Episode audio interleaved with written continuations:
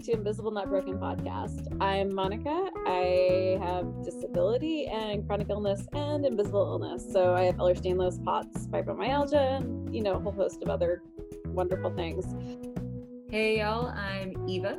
I'm a fibro fighter, entrepreneur, weirdo about town who says whatever's on her mind. On this podcast, Monica and I talk about the off the rails roller coaster ride that is life with invisible chronic illness. Yeah, sometimes it'll just be us. Sometimes we're gonna have a special guest. We're gonna cover different parts of chronic illness, either in pop culture or you know, whatever's just on our mind. If you would like to be a little bit more a part of things, head over to our Facebook group. Um, you can always find us at Invisible Not Broken. Now let's dive into the episode.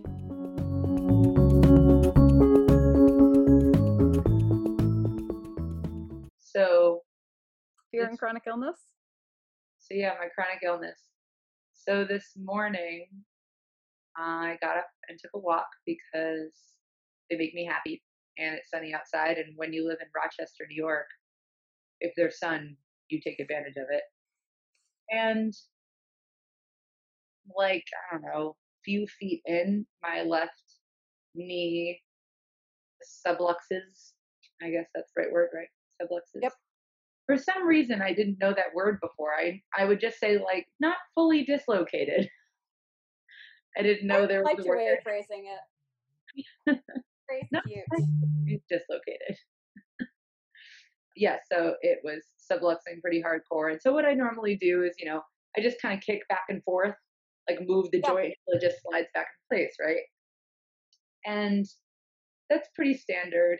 But this was insult to injury in that the last, let's say, a week to two weeks, could be longer, but maybe I'm just noticing it, has been the worst joint pain and uh, number of subluxations ever, and not dealing with it very well.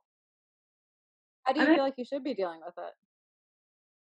It's it's it's hard, right? With with pain, it's all relative, not just like the one to ten scale, but also like what's quote unquote bad and what's quote unquote not a I don't a big deal, right? So for me in my life, I don't sublux all the time. I don't have joint pain all the time. I have some sort of fibro pain going on all the time. And of Mhm. course, with hypermobility and fibro, there's overlaps that I still don't really understand. But this has been a lot of specific joint pain. Like there's always a joint hurting or shifting. And that has not been the case for me in the past. It was always just like an event. Usually something once a day, but now it's been like all the time. And that's naturally making my fibro flare up more. So there's always definite throbbing, burning, achy stuff going on in different places. And it's just it's just up a notch, a, a, maybe a big notch. So what's bigger than a notch? What's bigger than I feel like I'm doing an Alice in Wonderland thing. Like how's a raven like a writing desk? yeah. Well, it's not exactly like I'm in a pain all of a sudden. It's more that I've become very hyper aware of the progression all of a sudden. And I think that's what's freaking me the fuck out. Is not so much the pain itself, although I'm really not a fan of the frequency and intensity of what it's been, but the fact that it is progressing faster than it was. And I'm only 30 and I have a lot of life I want to live. And Hear that? yeah. And I know a lot of people are probably thinking, like, I don't know, I hate doing this, but thinking, like, oh, boo hoo, like you're having some subluxations and more pain. But, you know, for my world and the abilities that I plan on having, uh, the the world in which Eva lives in, this is shaking me up. And so, yeah. Okay, so what do you see as like what's the end thing that you feel like you're not going to be able to do if this continues of this progression? Well, okay, so I'll actually I'll open up about something, uh, a dream I had. I mean, you could choose to not post this. We could just talk. I mean, it's up to you. I'm I'm just talking. We can we we can do whatever. That's the thing I like about this podcast. Whether or not we post this, I don't mind being open about it. In fact, if I if I'm not going to, who is going to? So that's the whole point of the podcast. But I don't ever want to put you on the spot. Yeah. I mean, we're friends before we're partners. So. Yeah. So you know me well, Monica. so let's see. So the other day, this like a week ago, this is not a dream. This actually happened. I'm at my friend's house. We're having dinner together, and I go to their fridge to get them something. And my left knee subluxes in a way that's more painful than usual. It just like kind of it. I think it hyperextended at the same time, yeah. and it's like a really sharp pain. It was like dagger in the knee kind of pain. And I was like, oh my God, oh my God, someone get me a chair. Like they had to bring over the chair to the fridge so I could sit down. And, you know, I try to laugh it off a bit. I try to get up a couple times. No, that's not working. Uh, finally, I slip it back in and it's amazing. There's no pain, like, right? Like it's fine. And I walk, I walk up and down their hall for a while and I'm like, okay, I'm good. Fast forward to a couple days later and you and I, Monica, and have been having these conversations about EDS and like what it looked like for you at my age and maybe how to prepare for it. Anyway, so I have this dream that I'm back in that exact same scenario, but my knee dislocates completely. And I'm on the floor crying, saying, This is it. My life is over as I know it. I have Ehlers-Danlos syndrome and I know I feel terrible saying it, but like it, it was just really hard in the dream because I thought about all the things that I really want to do and how they're going to be so much harder, and that, that, that this is probably the future I'm walking into, whether it's EDS or just I have hypermobile joints and they're going to get worse. I don't really know where the line is, honestly. Like I told you, I want to hike in the Adirondacks this this summer. And I loved your answer was like, put on some of that, I forgot what that tape is called. But that KT tape. Yeah. And you know, get yourself a good cane and you can do it. And I was like, I love it. I love the way I didn't say you could do it. I said if you were going to do it, please get bracing painkillers and some walking sticks and a good exit plan. Yeah. Actually, I did not say you can. I said if you're going to. There's a difference. It's a good point. It's a good point. Um, I actually brought it up with my mom, and she said, "Aren't there walking sticks that can open up into chairs?" Mm-hmm. Said, "You should just have one of those. So like you need to sit. There you go. I mean, you could also just sit on the ground, but whatever." No, you can't. No, you freaking can't. Because when you get back, that's when your knee pops out. Mm, see. Yeah. I just like I grew up as a ballet dancer and I recognize that I can't really do that anymore. And I did try a lot this year actually. I took a class and took it slow.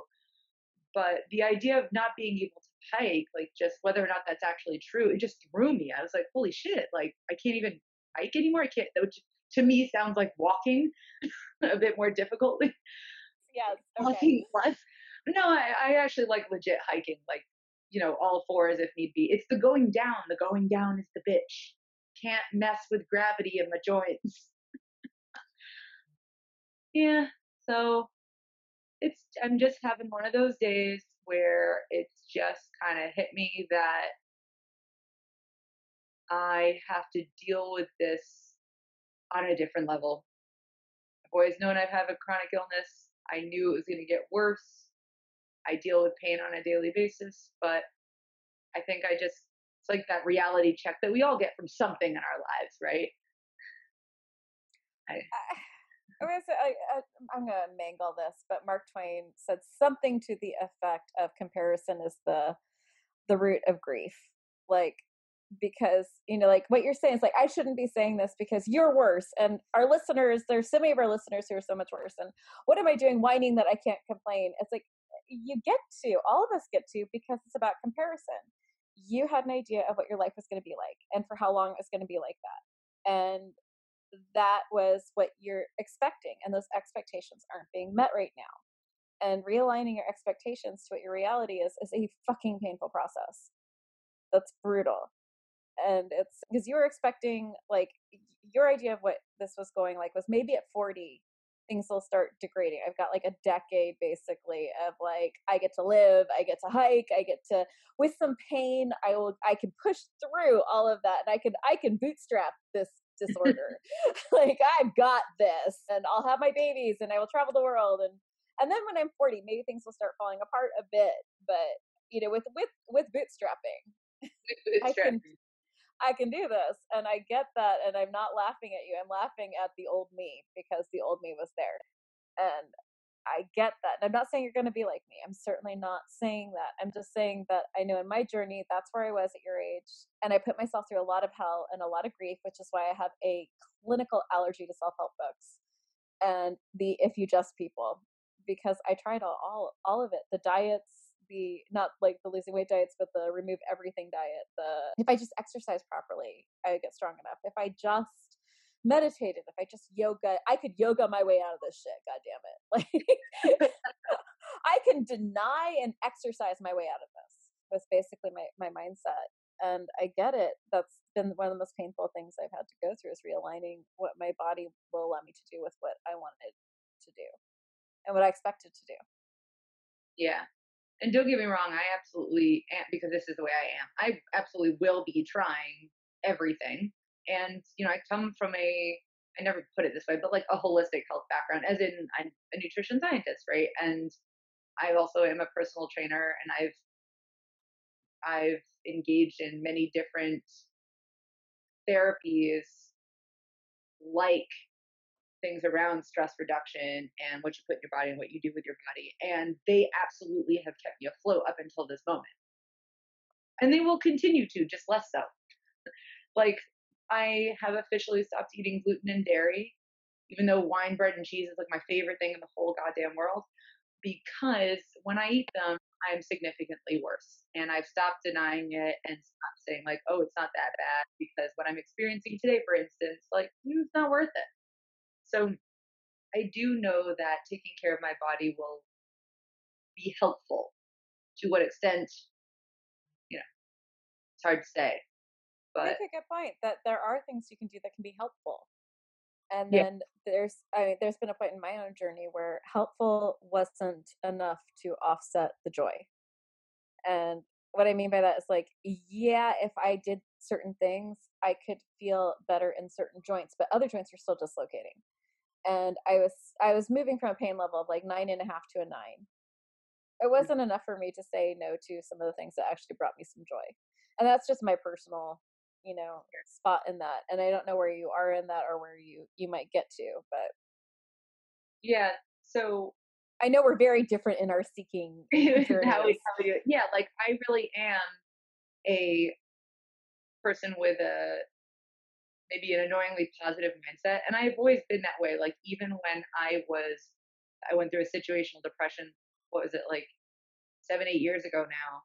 And I was legit depressed. And somehow I was still, this is maybe the difference between me having situational depression and clinical depression, I'm sure. But I, you know, had no drive to do anything. I was miserable to my core, but I went on dates all the time. I moved to New York City. I got a job. Are we sure that dating wasn't what was causing the depression? I feel like dating causes it didn't depression. help.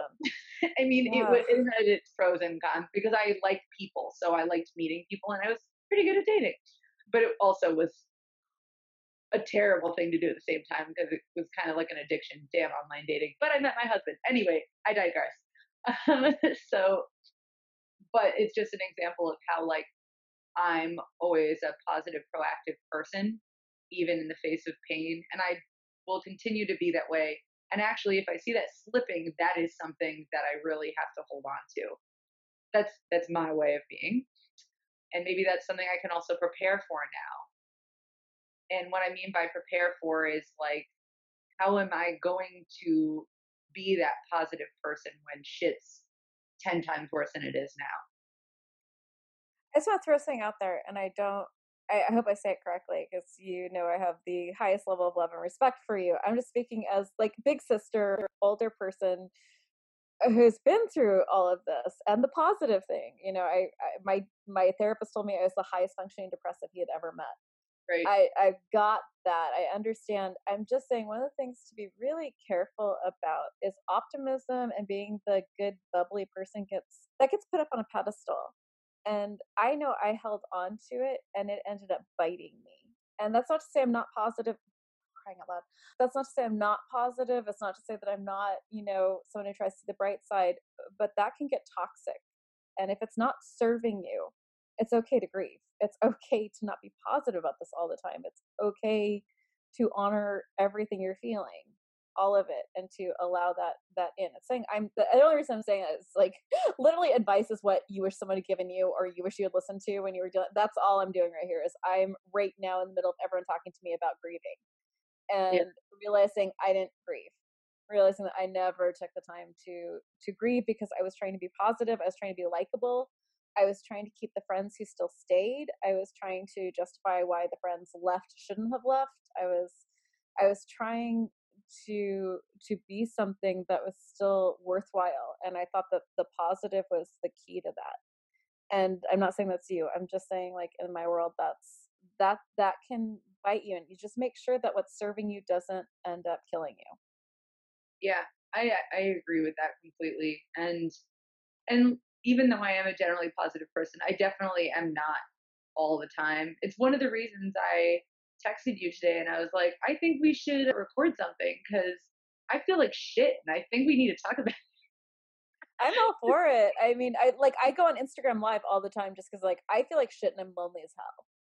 Yeah. And it's like I just you know, like eh, you you said you were scared and I was like, that's why we're scared about two different things right now. But yeah, I was terrified this weekend because we thought I had an appendicitis and I couldn't right. go to the doctor. And it was like, so I just self diagnosed myself all weekend and just keep watching my temperature to make sure that I didn't burst my appendix and then have to have a more major surgery. But like, fear is such like an intense part of chronic illness and i think we're we're all rushing to accept it we're rushing to live the spoony best life and all this bullshit of like positivity and it can get so toxic because there's a lot we're scared about. We are scared about our finances. We're scared about losing the small things we have. We are always grasping at sand as the tide goes out. Like mm-hmm. there's so much we're scared of.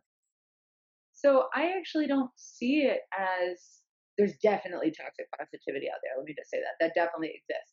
But when I think about positivity, I mean it be what you aim like that's what you always aim for and hopefully that's your general that's what you aim for i aim for being a sarcastic bitch don't put that on me uh-uh so, so I aim for drag queen level sarcasm. I aim for that level of tea and shade. Like, give me Bob the drag queen, give me Bianca Del Rio, like, give me the sarcastic, snarky bitches. Okay, so some mm-hmm. for some. Yeah, no, speak I mean, with positivity is because I mean, talk to my husband or my friends. I'm definitely not always miss positive. I do try to be positive when others are not, unless they really need me to shut the fuck up, which I will do. Because sometimes they're like, okay, no, I, this is not what I need right now. I don't need your your happiness or your positive outlook. Just you know, as you. As I tell my husband to knock the Pollyanna off. I'm like, stop the Pollyanna. Like. Exactly. So, yeah, I'm not I don't see myself in the future because I haven't been like this until now, being someone who's just like, what's the positive way to look at this always? Because sometimes you just need to complain and wallow and be be present with well the pain, the emotional and the physical pain. And sometimes I enjoy that. Actually, I enjoy that a little bit more than uh, care to mention, but that's usually on an emotional side. We'll get into it now, but we can. What are what else are we here for? I'm a bit I'm a bit of a masochist sometimes. and there's a certain lovely maudlinness of like the Victorian, like on the fainting couch, just give me all of Netflix and let me just wallow. Well, yeah, it's kind of like that. Yeah, no, I'm there. I'm here for that. Why do you think. I finished Netflix? Like I am done with Netflix right now. So this wasn't in terms of chronic pain, although I probably have seen something for that reason. Oh, I do with ballet. Getting off topic. So m- other than ballet aside, I've had two, I guess, traumas in my life. And when I say trauma, I mean like things that have clearly impacted me for the will impact me for the rest of my life and like they have manifested in in pain and nightmares and all sorts of things.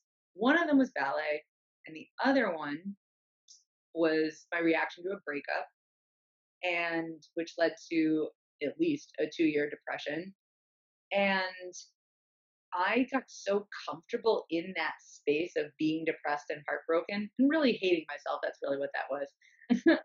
that even when I'm happy and in love, like, I mean, I'm still happy and in love, but like, even really early in my relationship with Zev and everything was fantastic. I would watch, I would want to watch these movies and look back at pictures and all this stuff that would make me feel terrible. and I, I actually talked to my husband about it one day because we're very open. And I admitted to him, like, sometimes I just like to watch these sad movies about heartbreak and wallow. And he said, there is comfort in what's familiar.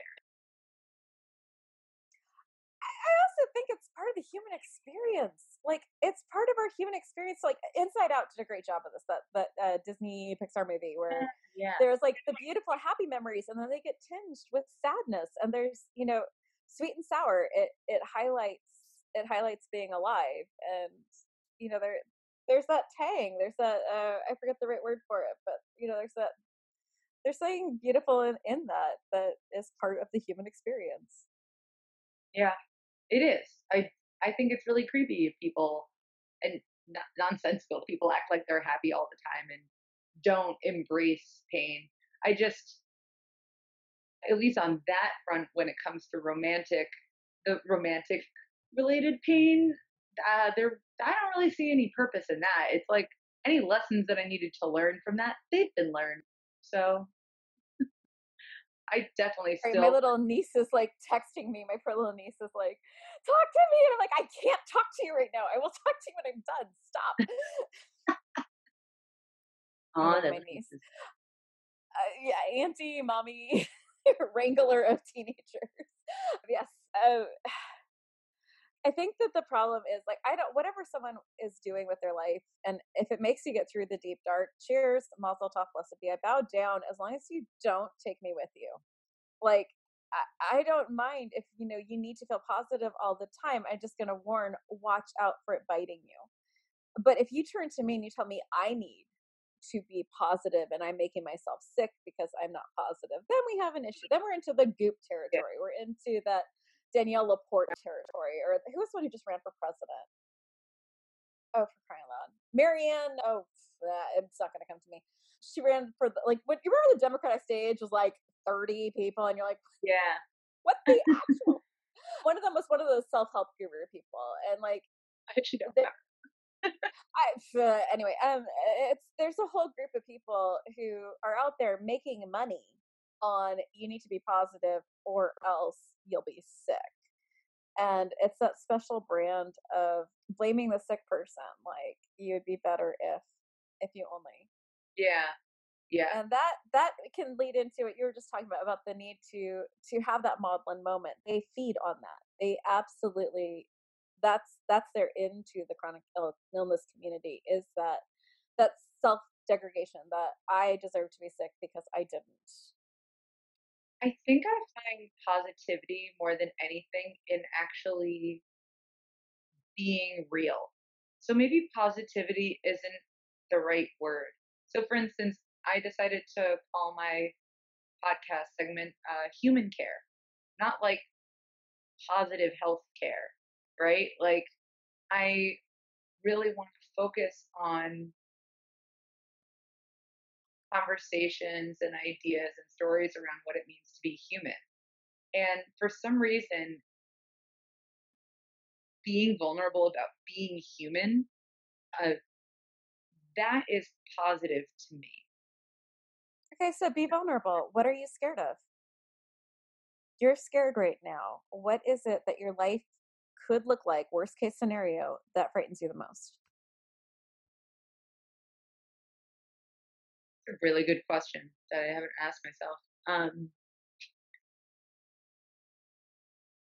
that I am not capable of living an independent life. And when I say independent, I don't mean like literally because I hope to always have my husband, I hope to have kids, but I mean having a life that isn't just them. Because I respect I respect any person that you know, does what they want to do. So if they want to be a stay-at-home parent, that's wonderful. It's just not something I ever saw myself being. I always wanted to create something for this world that wasn't just my kids. And some people may say that I'm a not, not going to be a good mom for that reason. Everyone has weird opinions on that shit. But no, I want to bring something to this world that isn't just my kids. And I know I haven't had my kids yet, so who knows? Maybe I'll disagree. I, I, don't know yet. Uh, but when, so this may make you vomit, but like on almost a daily basis, I journal. And low bar right now, by the way. I mean, like me vomiting is like low bar. we are, we're vomiting a lot these days. I'm sorry. Oh okay. Oh my god. Roll your eyes or whatever. But so I journal on a regular basis, and something I try to do is write Why my. do you think I would roll my eyes for journaling? I journal. You'll know. I usually will write down like my mission statements in regards to my my health, my work life, and my let's say social life or relationships. Mm-hmm. And my one for my health is to be to have the energy and capabilities to live the life I want to and impact impact others. Okay, um, so what does that look like that that your body is necessary to create that?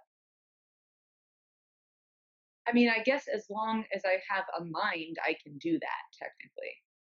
I'm just asking, like, what is it that you feel that you won't be able to accomplish if your body gets to? And I'm asking that because the thing that scared me the most was a wheelchair. So I fought tooth and nail for six years to stay out of a wheelchair because I thought my life was over with a wheelchair. And then I got in a wheelchair. I was like, I wish I had done this so much earlier. I would have actually been able to be more in the world. I would have been able to do so many more things if I just embraced my limitations earlier. And once I understood my limitations, I could have hit a fence that was much further off than the limitations I had set up for myself to look healthy. So I'm just asking, like, what is it that you want to do in the world that you need your legs to not subluxate, that you need to happen? Say traveling. Okay. So you know a lot of us travel with wheelchairs. Yeah yeah and i know that's so like as we're talking and i'm thinking about all the things i can't do or, or sorry i like somewhere in my mind i think i can't do i'm like wait but i know lots of people that do all of these things. I've and in being part of this world this invisible not broken world Wellacopia world i have seen everything. I've seen people who have nothing do everything people who don't have any limbs or like can't see or speak or like like I've just I've seen everything. Yeah. But I mean uh, the thing that's scary about the do everything is it's not as easy. So if you're traveling with a wheelchair, you have to then think: Is the cab that's going to take me from the airport wheelchair accessible? Will the train that takes me from the airport be saying I can get my wheelchair? Like, there's a lot more complications. I'm just saying that I I hear your fears. I, yeah. I just doing stuff with my I can't I don't know enough about what it's going to be like with kids, but I'm I know exhausting. Yeah, exactly. Like it's something to have children. Period. And I'm gonna have them with uh, chronic pain, loose joints, brain fog, fatigue. I these days I don't know what happened all of a sudden, but any day I put on an alarm now, I have brain fog. That's a low bar. I have to just, luckily, I, at this point right now, I can wake up without an alarm. I try not to hate myself for being like lazy or whatever, but, but it's working. so. The bars you set for yourself, dear God, woman, there are like Olympic jumpers that would look at that bar going, nope, mm-mm. You know, when we have chronic illness, we're not supposed to set the bar higher, right? Like, no, I got that's what we're supposed to be doing. I got a problem, Monica. I yeah, have, you think? I'm teasing you because I do the same thing. If I hit ground zero with my pain, I force myself to do my physical therapy just to prove that no matter how bad it gets, I still can do the thing. So I, I'm teasing you because I'm teasing myself. I do the same shit. Yeah, I just always wanted to be. I always hate saying this out loud, but I realized it like a year ago that I have the need to be extraordinary. Mm-hmm.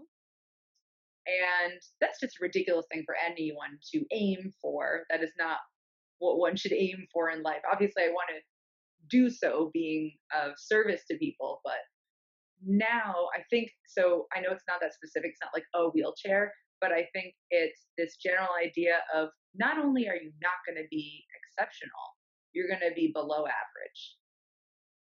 And that terrifies the living daylights out of me. I mean, if anything highlights how much ableism gets into our bloodstream, I think what you just said is like the ground zero for how ableism in our world has like absolutely integrated the souls of all of us. It's terrible. That like if we are and that and I I am not uh, please understand everything you just said I have felt, I have thought. It's why I stayed out of a wheelchair for so long. That I thought I would be less than that I would be damaged, that I would like I went through all those feelings. I fought so hard to stay out of a wheelchair, and it wasn't some. And that's the problem is we put this idea that this fight against the mobility aids is somehow noble. That it's not Yeah. a personal like this is a noble thing that this person fought for a year so they could walk down the aisle in their wedding. You know, that stuff kills me. It's like fine, you personally want to do that, cheers. But as a society, all of us like cheering someone on because they put themselves through tremendous levels of agony and pain to walk down an aisle instead of widening the aisle and using their wheelchair so they could enjoy the moment Yeah. and be present in it instead of like you know like eh, it- we put so much pressure on ourselves and others to work really hard at hiding or mitigating their disability as if our disability is giving up as if visualization of our disability is giving up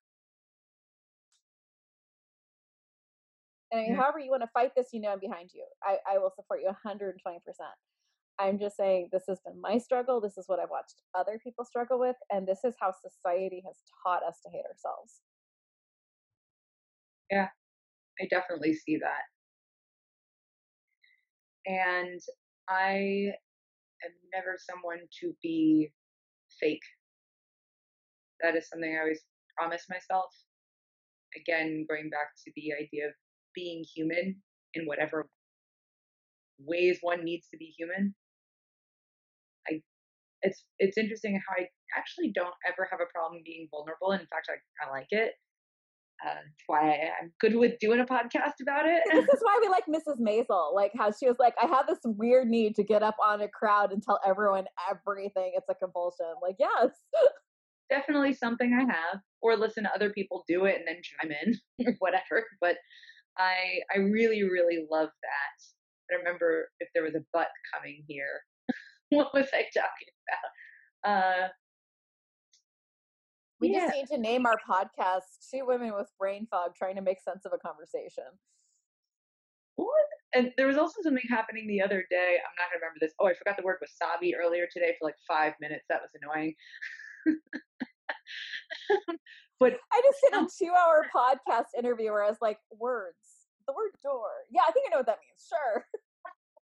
the brain fog, the forget, forget about brain fog actually, because I see different types of brain fog. There's the brain fog I have where it's just like literally the feeling of being drunk without actually the happy part of being drunk. The just How physically. that one? I want that one. No, it's not nice. It's just being completely out of it.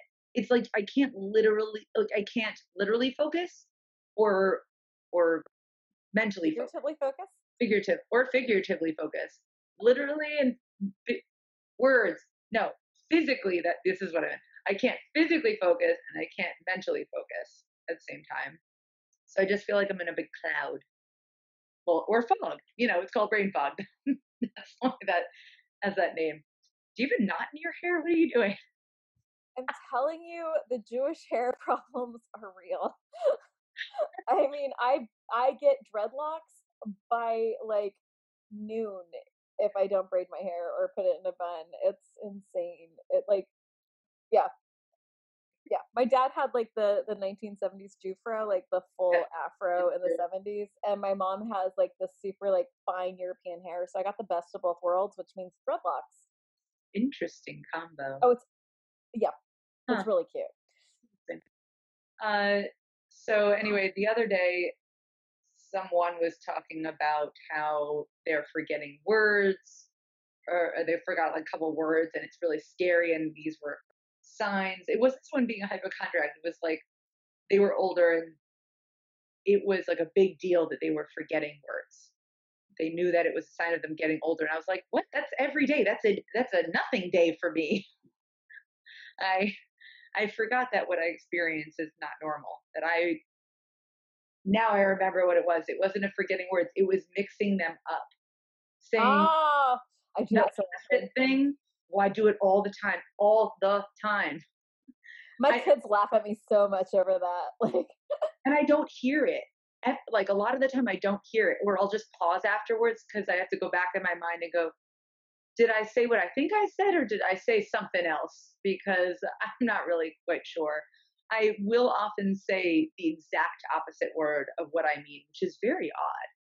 I unfortunately, with directions, will point right and say left, and people I did that yesterday.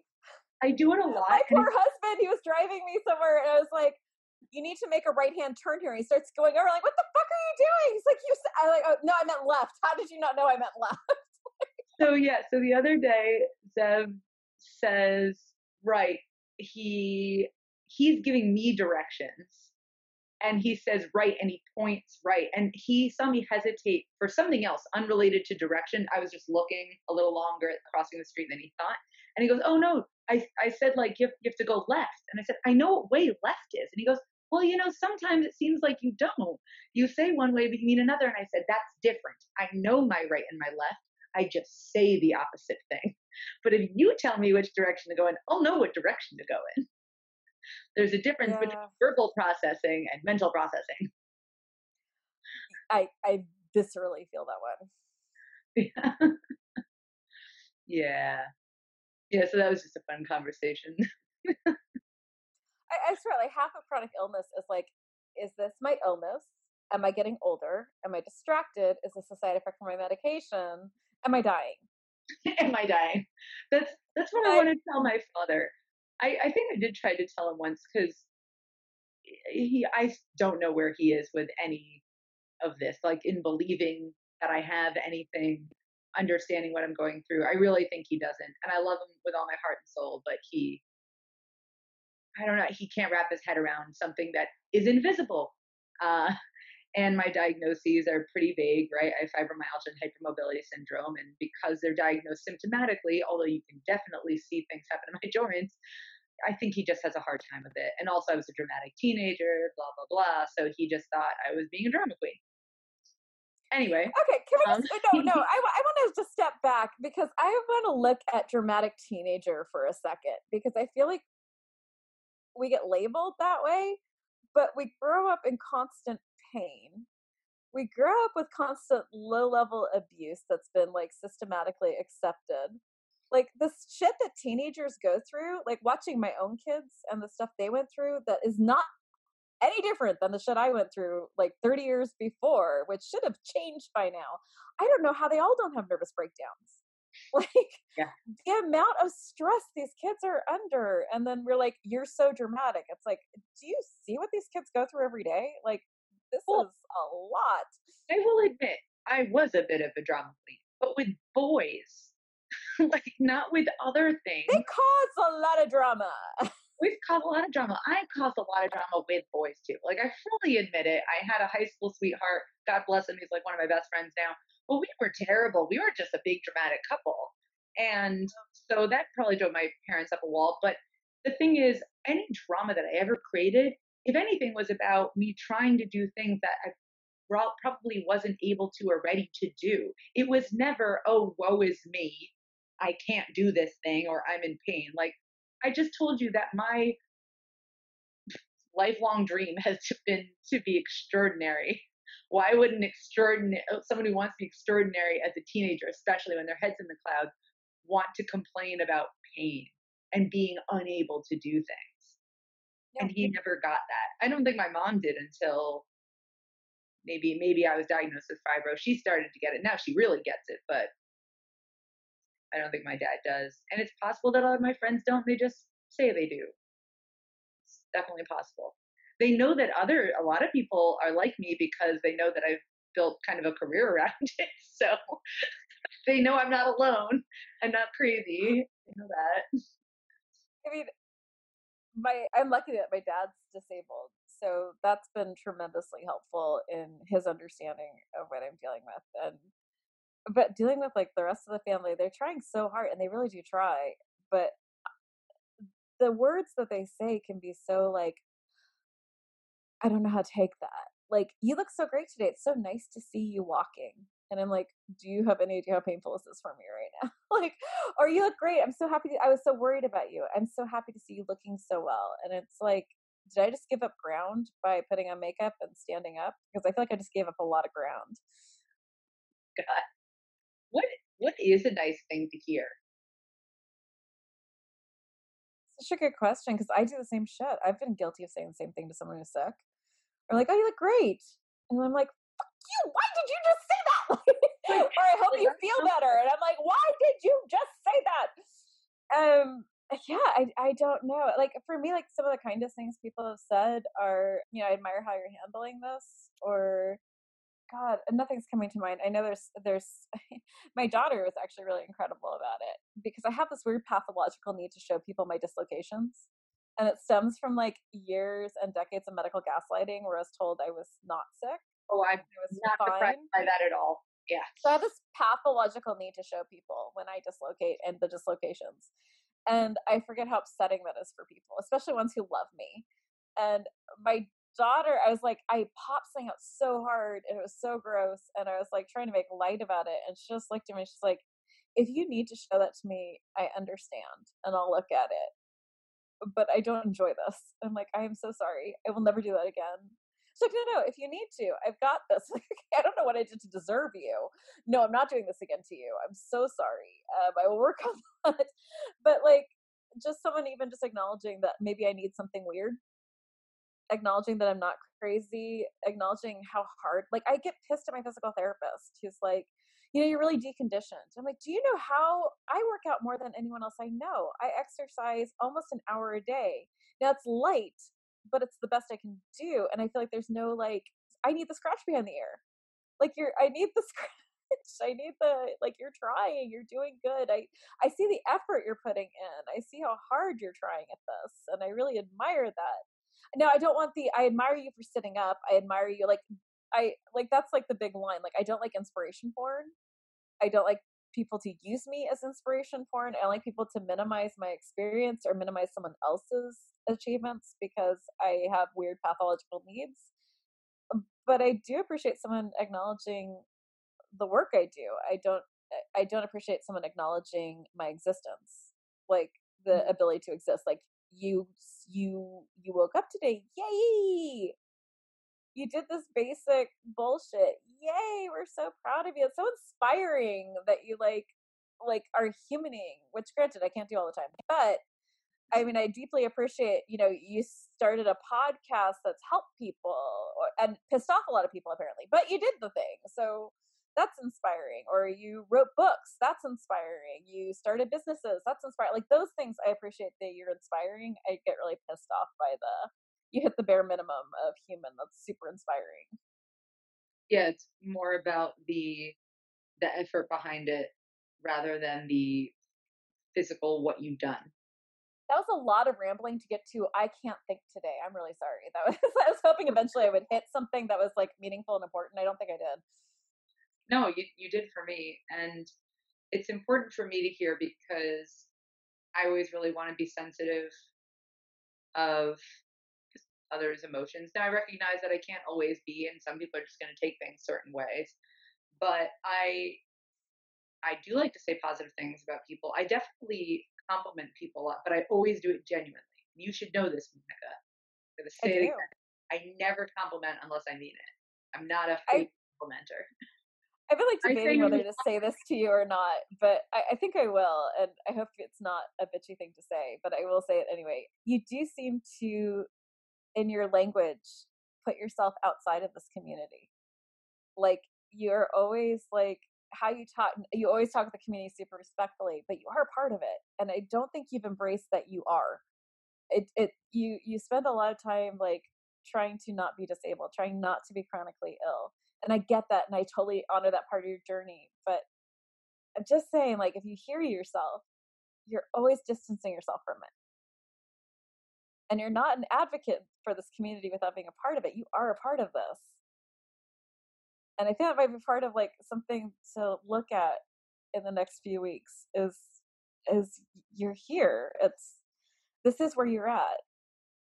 There are some limitations. You are in pain. You are chronically ill, and I, I'm always I, I'm saying this because I know that was my big stumbling block. Yeah. I'm sorry. I, I hope I hope that's the right thing to say. I hope I was definitely the I, right thing to say. I, it was not me trying to be a bitch. I was not trying to be a bitch with that. I just wanted to like just point that out to you. Are bitches. To me, it's the best thing they could do. Uh, I'm trying not to, but I do want to point something out to you. Because I don't know if you're aware that in your language you're always distancing yourself. That is really interesting. It's funny. I, I guess I feel like I don't because I talk about what I'm experiencing, but somehow my language doesn't. I don't. Yeah. What's an example of that? Or I don't know if you can think of one. But... God, I love you. I'll tell you what I always do is I don't refer to my body as mine. I always refer to it in third person.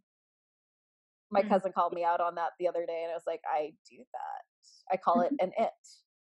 I get that. You know, when you're talking about the community, you don't talk about yourself in that community a lot of the times. What you'll do is you you say the community. This is what I'm doing for the community. But mm-hmm. there's a lot of you that's still trying to see yourself outside of the community but being an advocate for the community you know like i try to be a very good advocate for trans but i'm not part of that community except that i want to advocate as hard as i can for it a lot of language i use in talking about trans advocacy i kind of hear in like the way you phrase things with chronic illness and disability and the only reason that it hits me is because i know i talked the same way when I was still working full time and I was trying really hard to to not be a part like I was uh, trying to do a whole smoke and mirrors. I'm not that sick. I'm not that disabled, but I want to work hard for those who are without acknowledging that I was well on my way and also very, very deep in. But I wasn't ready to acknowledge that yet. And I wonder if how much your fear is because you're scared that once you acknowledge where you're at, that you will have to change things, that your goals will have to shift. Yeah, I, I think you're right. I think I'm having a, like a shattering glass moment here. I didn't realize that I did that or didn't do that, rather.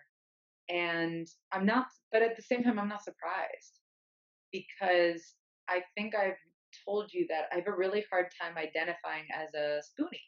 And I'm aware that that's just like a slang term, you know, and and I don't have to identify with that exactly, but spoonie culture, a lot of it is memes. not, not all, a lot of it is memes, and they are amazing. They are amazing, right? Like it's all this language around, you know, I can't do this and it's ridiculous. Isn't that funny? And I, it's funny because I resonate with a lot of them. A lot of them, like, yeah, I know exactly what that meme is talking about or that person's talking about. And then at the same time, I'm not a snarky person like the wonderful Monica most of the time. What? What? Yes.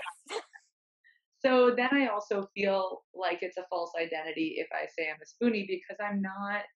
I am more of a, well, I guess here we go, like the positive person, and I don't focus on my negatives. Yeah, this is all a roundabout way of, I guess, with everything we've been talking about. It's clear that I'm in a bit of limbo with everything. That's hard.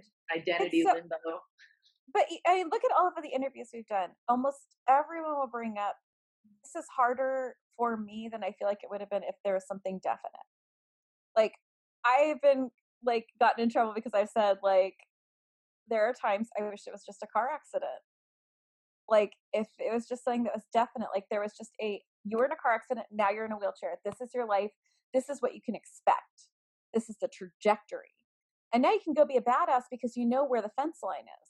Like if you if you're like one of those like super awesome people that everyone goes, what's your excuse? And you see the person in the wheelchair in the gym like pulling uh, doing pull-ups with their chair and like going out and being like uh, in the skateboarding rink like with their wheelchair doing things. Because you know you know the parameters. Chronic illness is squidgy. There's no parameters. There's no like you want to be extraordinary. I i almost laugh because i'm like that's exactly something i i get. I feel that and it's like the scariest thing to think i'm a middle-aged woman now. I don't know if i'm ever going to do that. Like i never going to hit that bar and I, I i understand the need for it but it's when you acknowledge the chronic illness which doesn't give you the parameters so you can be extraordinary even in the chronic illness disability parameters it, it gets it gets scary.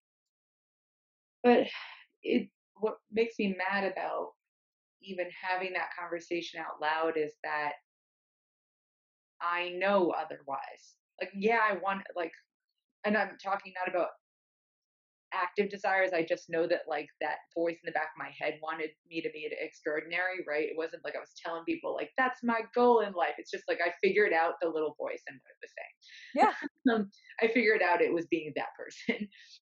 and I mean, you weren't the politician like in that that show. I'm freaking loving that show, by the way. But what? No, what? no, you haven't seen it. Oh my god, please go watch it. So good. But yeah, his whole thing is I'm going to be president of the United States. Like I'm going to be extraordinary. That's, I know what like, you're talking about. Yeah, yeah, because I saw yeah, a. I get that you are not that person, but yeah, yeah no, I feel like, the drive. I didn't realize that was happening, but it was tiny voice in the back of everything, like motivating me to do all these crazy things that really I just wasn't ready for. And that's fine. It's just like I pretended I was. Yeah. You know, like starting a health tech company with no money and no one to help me. I mean, I decided I was going to be a ballerina at 13 and started working three times a day to get to becoming a professional ballerina. And then yeah, I was going to be the best. Yeah and then I was going to be a professional writer, and then I was going to be the best teacher ever, and then I was going to be the best mother. Spoiler. But no, like there's there's this drive for some of us that we're going to be extraordinary, and I think that with ableism, we really decide that our bodies are that vehicle to becoming extraordinary. Yeah, and so I guess what I was getting at is that it's not the case you can absolutely be first of all i'm not saying one should strive to be extraordinary necessarily but you definitely can be it's just a, a lot harder but uh, extraordinary human aside i can be i want to say i could be anything i want that's not it's not really what i mean it's i can there are things that i will love that i will always be capable of doing it's just might not be what i thought and I will definitely have the ability to impact others like me or not like me. I just have to work within the boundaries of my illness as they progress. Right? Eh, right. So saying we, we've you and I have talked about a lot, which is kind of changing the expectation and the language. So if you're going to say, I need to be extraordinary being a mountain climber. I'm going to be the best mountain climber ever. You've really limited, oh, you know, a lot of things, physically, emotionally, everything. If you you decide that's the one and only way you're going to live an extraordinary life, if you define an extraordinary life as a life filled with purpose, that becomes very different. Or like if you focus on, oh my God, my words are so bad.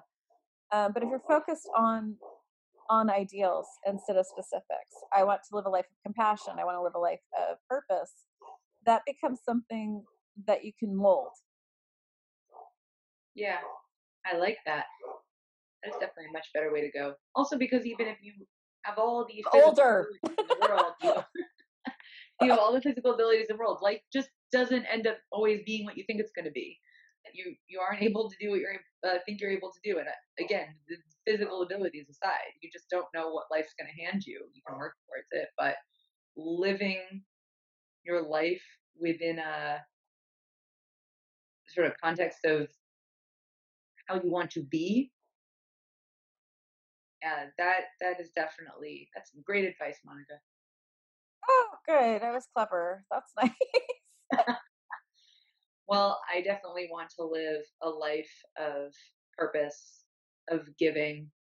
I, I want to lift other people up and again, it doesn't need to be necessarily through positivity, even though positivity seems like it'd be lifting up, but it could be through comfort, you know, community, just feeling heard, feeling like they, there are options. It's uh so when you're talking about positivity and you're talking about being extraordinary, it's the same thing that I, I was trying to say, and I think I said it badly, but it's the same thing. Both things can be a very good thing and they can be very motivating. They can also turn around and limit you and they can bite you and they can they can they can get fetid and and like anything can if it gets fetid can become a negative. Who the hell is in my backyard? Oh, my mother's here. That's cute. Um, no one texted me to tell me they were coming over, uh, but my mother is here.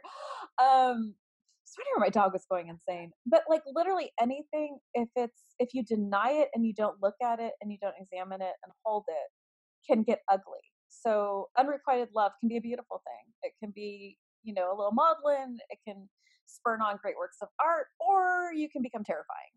Anything that gets stuck can get rotted. So optimism, when stuck, can become self-loathing. Same with like this idea of of, uh, of extraordinary. If you don't reach a very limited idea what that extraordinary is going to be, that can turn on you. I hope that made sense. I'm so sorry. I'm like, I am like six hours into my day, and my brain's going.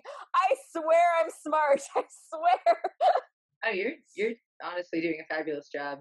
You feel you're like my life coach uh, seriously, like the job I wanted was to be a therapist. I wanted to be a therapist.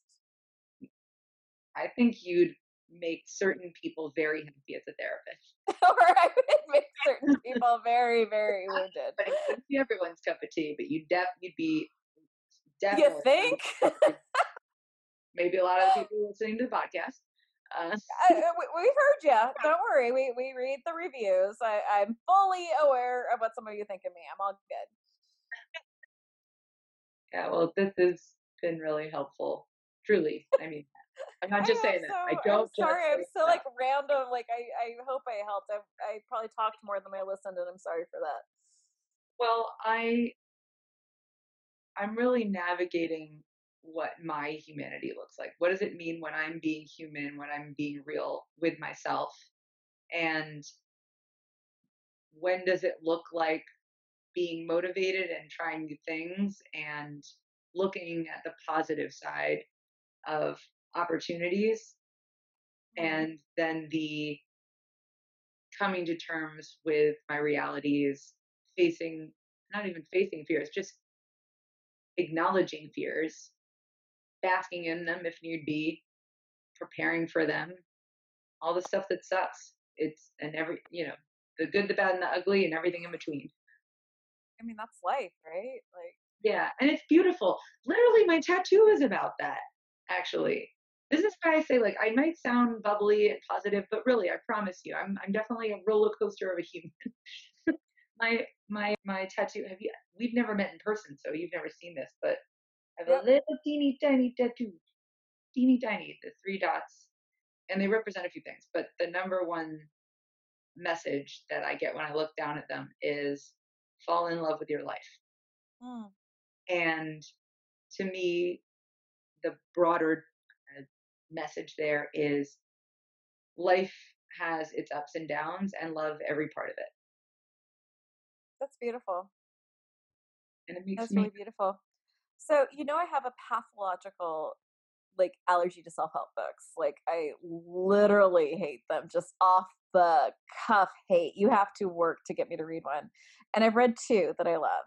And I would love for you to give these two a try. I read um There's Nothing Wrong with You. Hmm. And that was one of my favorite books ever. It was recommended to me like by so many angles, but I think it, it's one that might really speak to you where you are right now. And it's uh, kind of about like radical self love. That there's nothing wrong with you. There's nothing wrong with where you are in your journey it's a beautiful book and it's short, which is another thing I really appreciate. all right, there's nothing wrong and with. There's nothing wrong with you. It's it's one of my favorite books of all time, and I don't even own a copy because I keep giving it to people. So I, I need to just order a case of it, because it's the one book I gift all the time. The other book is like to my tattoo, uh, which I got. It says muchness, and it's from the Alice in Wonderland movie, the first one, and it was the whole thing of but you lost your muchness and this idea of like when we're children, we're so purely ourselves, and around like nine or ten, we start really getting railroaded into figuring out what our cage is going to be, what what what we're going to decide to lock ourselves into. And I'm reading a book right now that got recommended by eight different people.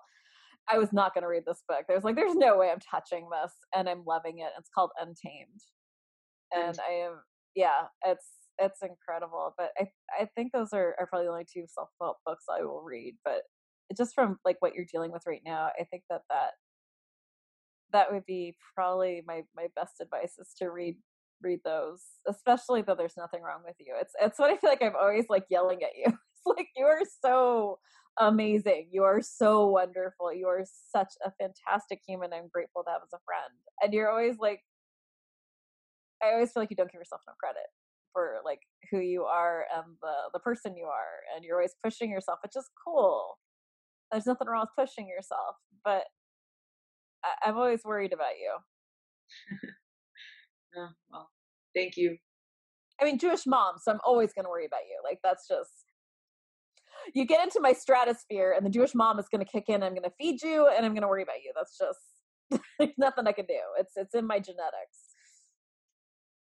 Yep, I understand that very well. And yeah. I'm just wait. I swear, if you end up having babies, you're gonna be like, "Oh my god, it's genetic." It literally is. Like oh, yeah. all of this. I'm not wondering if that's how I'm going to be. I will be a Jewish yeah. through and through. I just hope yeah. children don't resent me for it and that they don't mind too much love because it's not. It's never too much, in my opinion.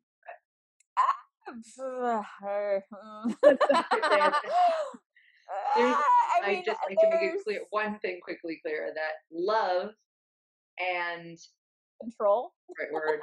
Yeah love and control but also like what's what's the word i'm thinking of? Just like um giving in or whatever is not what i mean. I think you can be very you can be oh you okay there? Sure why not? Sorry. I mean, I have been uh, throwing up all for like five days. I am so so done. I made the radical decision to try to eat at dinner last night. It went well. Mm.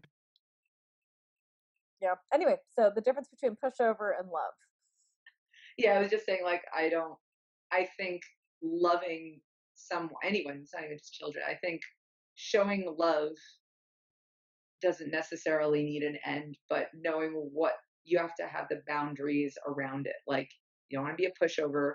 Uh, you don't want, you have to have rules, you have to have standards, you have to have all these things, but showing love, I don't really know if that that has any bounds. And that's something I found with my parents, at least. I'm not sure if that's true in every scenario, but somehow they were really great at laying down some very clear black and white rules in my life. Did not just even if they gave us things, we had to. I had to write proposals for certain things I wanted. Like, in order, you know, it was never that. That was actually a really great tactic. I love that. Yeah. Uh, and sometimes, no matter how much I basically went to court with them on something, if they just were like, "Nope, you you can't do or have that," they're like, "That's my rule, and that's the way it's going to be." But they never showed me too much love. And yeah. yeah. Yeah and the thing I'll tell you is like as we're talking about fears and uh, self acceptance and self loathing, that is something that you're going to need to deal with because if you don't deal with it now, I promise you your children will show you the most terrifying mirror you've ever seen. Like kids everything that you have not emotionally dealt with, your child will bring to you and lay at your floor like a cat bringing you a dead rat. Like they will lay all of your emotional shit you have not handled yet on your floor at your feet, and you will have to deal with it then. Like it's it's been. If you want to look at the positive way, it's some of the most intense therapy I've ever been through is raising kids and having to deal with stuff that I wasn't ready to touch. Goody. Yeah. yeah. Yeah. So I'm just saying, like the, uh, the, stuff you're you're dealing with now, the work you're doing now, becoming a parent or not isn't the point. It's it's just that becoming a parent is a short short circuit way to dealing with all the bullshit you don't want to look at in yourself. That's that's the quick way to it. But you're doing the work now. So parenting or not, you're doing really important work on yourself and like asking the questions of who you want to be, what's serving you and what's no longer serving you. And that's that's really important because sometimes the things that motivate us and really helped us through our lives can turn around and bite us. And then sometimes we have to let go of them for a while or change tactic. Thank you, Mama Monica. Not Mama, big sister. I'm not that much older than you. Mama Monica. mm-hmm. No, no, it doesn't. No, I've got to. I'm good. I'm all done. Big, I was a big sister. There you go. Ah, that works. It's actually age appropriate too. yeah. Okay. Well, you go hang out with your mama since apparently she's home. Apparently. Who is walking around back there? And I got to skedaddle anyway, but thank you so much. This was exactly what I needed. I hope I helped and didn't hurt. And I'll try to listen more next time, I promise. You were uh, spot on, baby. Mm-hmm. All right. Well, I love you. Love you too.